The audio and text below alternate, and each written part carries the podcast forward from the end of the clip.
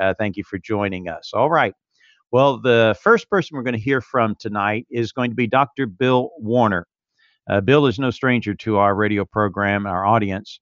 And uh, Bill is going to cover some of the history of Islam as it moves into non Muslim countries and how that's going to be an effect on the Canadian audience. So I'm going to turn things over to uh, Bill at this time and uh, unmute him.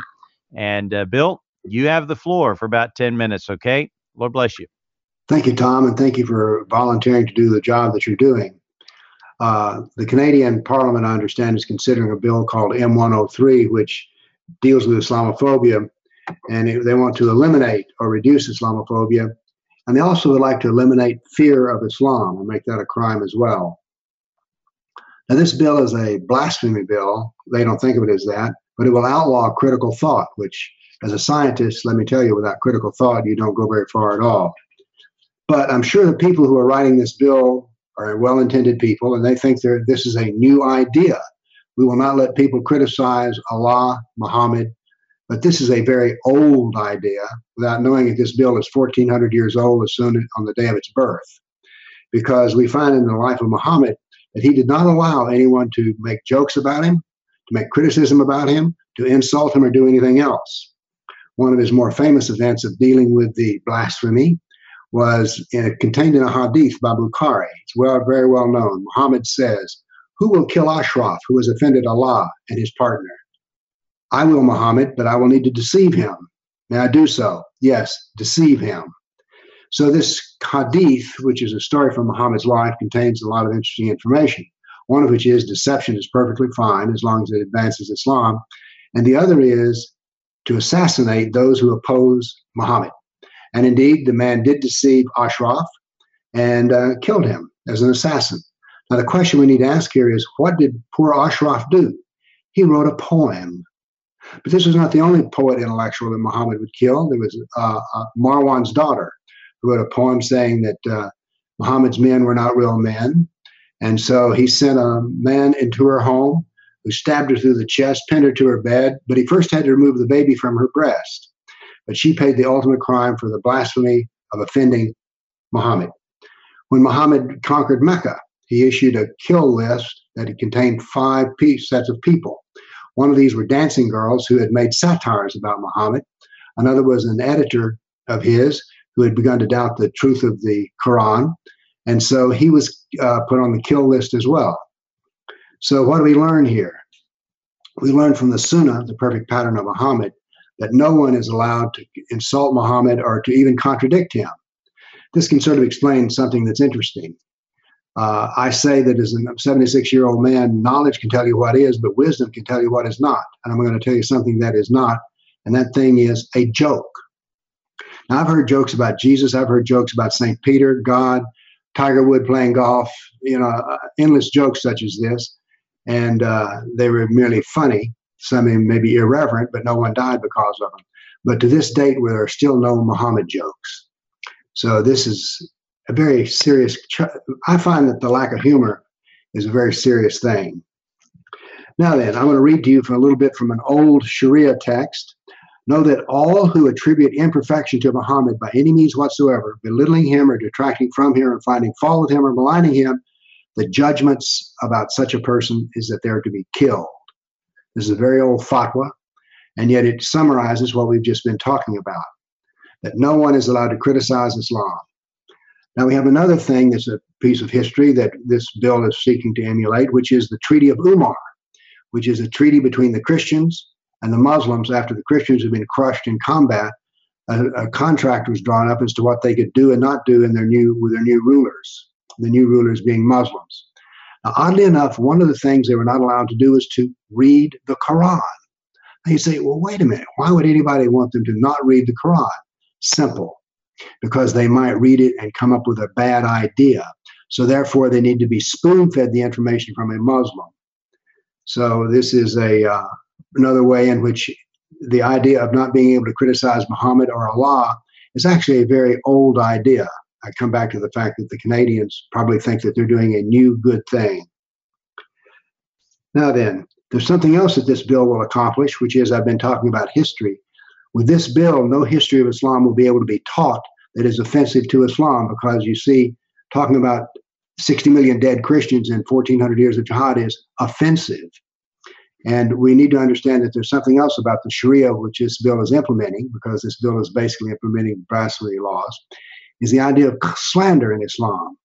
In Islam, the Sharia states that slander is not something that is false, but something that is unpleasant and disliked. So, therefore, the teaching of the killing of 80 million Hindus, 10 million Buddhists, 60 million Christians, and 120 million Africans will be slanderous. It will be considered blasphemous. And therefore, the true history of the conquest of Islam over the Kafir, the non Muslim, will be enhanced by Canadian law. Now, there's another interesting use here. I don't think the Canadian government is going to uh, be killing anybody over the apostasy, uh, not apostasy, but over the blasphemy laws. But it's interesting that in the history of these blasphemy laws, that blasphemy laws, once they're implemented in full bore, can be used to kill a kafir because all you have to do is to report that this kafir, Bill Warner, said something about Islam that was offensive. And that's really about all it takes to have the person killed under the blasphemy laws. Now, we need to also understand that in America, these blasphemy laws are beginning to be entered into as well. The Southern Poverty Law Center, for instance, does not allow apostates or non Muslims to criticize Islam, which brings me to the point of apostasy. What is the worst form of blasphemy? What is the worst form of criticism? What is the worst form of Islamophobia? Simple becoming an apostate. So, this law would make apostates unable to speak about the issue of what led them to apostasy. This law, when implemented in its full bore, which may not come in the first level, would have the Royal Canadian Mounted Police rounding up and arresting apostates if they spoke against Islam. How cruel can a law become? Well, I don't know, but this bill has a lot of potential to become very harsh and very cruel. What seems to be a good idea in terms of it's sort of a we'll be all nice turns out to be a bill that will suppress free speech, suppress critical thought, suppress the becoming an apostate and being able to talk about it. And by the way, don't think that I'm becoming a little too over the top here and talking about what will happen to apostates. We're already having that the Southern Poverty Law Center, a leftist organization in America, and by the way, they've called me one of America's top 10 racist, hater, bigot Islamophobes, but they've already determined that there are certain apostates who are not allowed, who they, they've declared to be Islamophobes. So this bill has a long way to go. And by the way, Facebook, Zuckerberg is already beginning to uh, censor apostates because they're the ultimate blasphemers. So once the Canadians come on board with this bill outlawing blasphemy, it will have many, many ramifications. Now, there's a, I noticed another thing that the Canadians may want to tack onto their 103 M103 bill, which is to command that the search engines not report the websites such as mine and others, such as yours, Act for America, for instance. And the reason for this is, is on the web, we are frankly kicking butt on the debate on what is the true nature of Islam. And so, what's the thing to do here? Well, then Google shouldn't report our websites. So, this is another form that M103 could take that is truly pernicious. Now, I don't think the Canadian Constitution has anything about making a protected religion, but in America, we have a constitution which forbids the United States government from participating in establishment of a religion. And that's a basic, that is, and part of what Canadians are doing is saying, look, we want Muslims to be a protected religion in Canada. This is a slippery slope down a long, rough hill. Now, I want to talk about something here.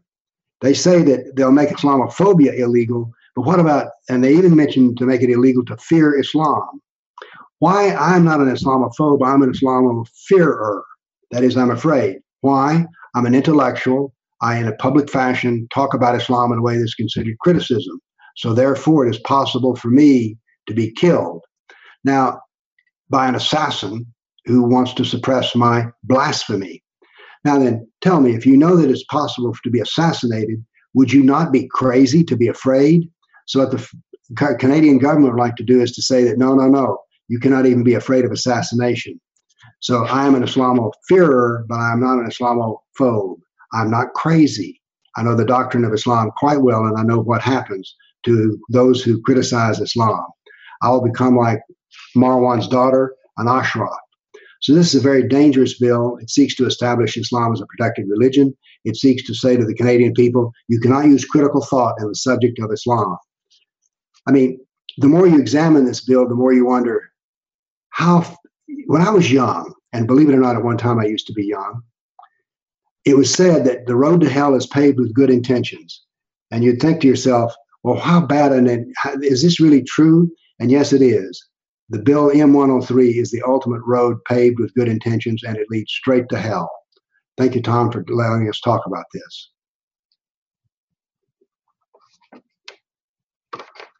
All right, Bill, thank you so much. And uh, we are so grateful for you joining us here tonight. I know you have obligations here this evening, and so you're not going to be able to stay with us for the rest.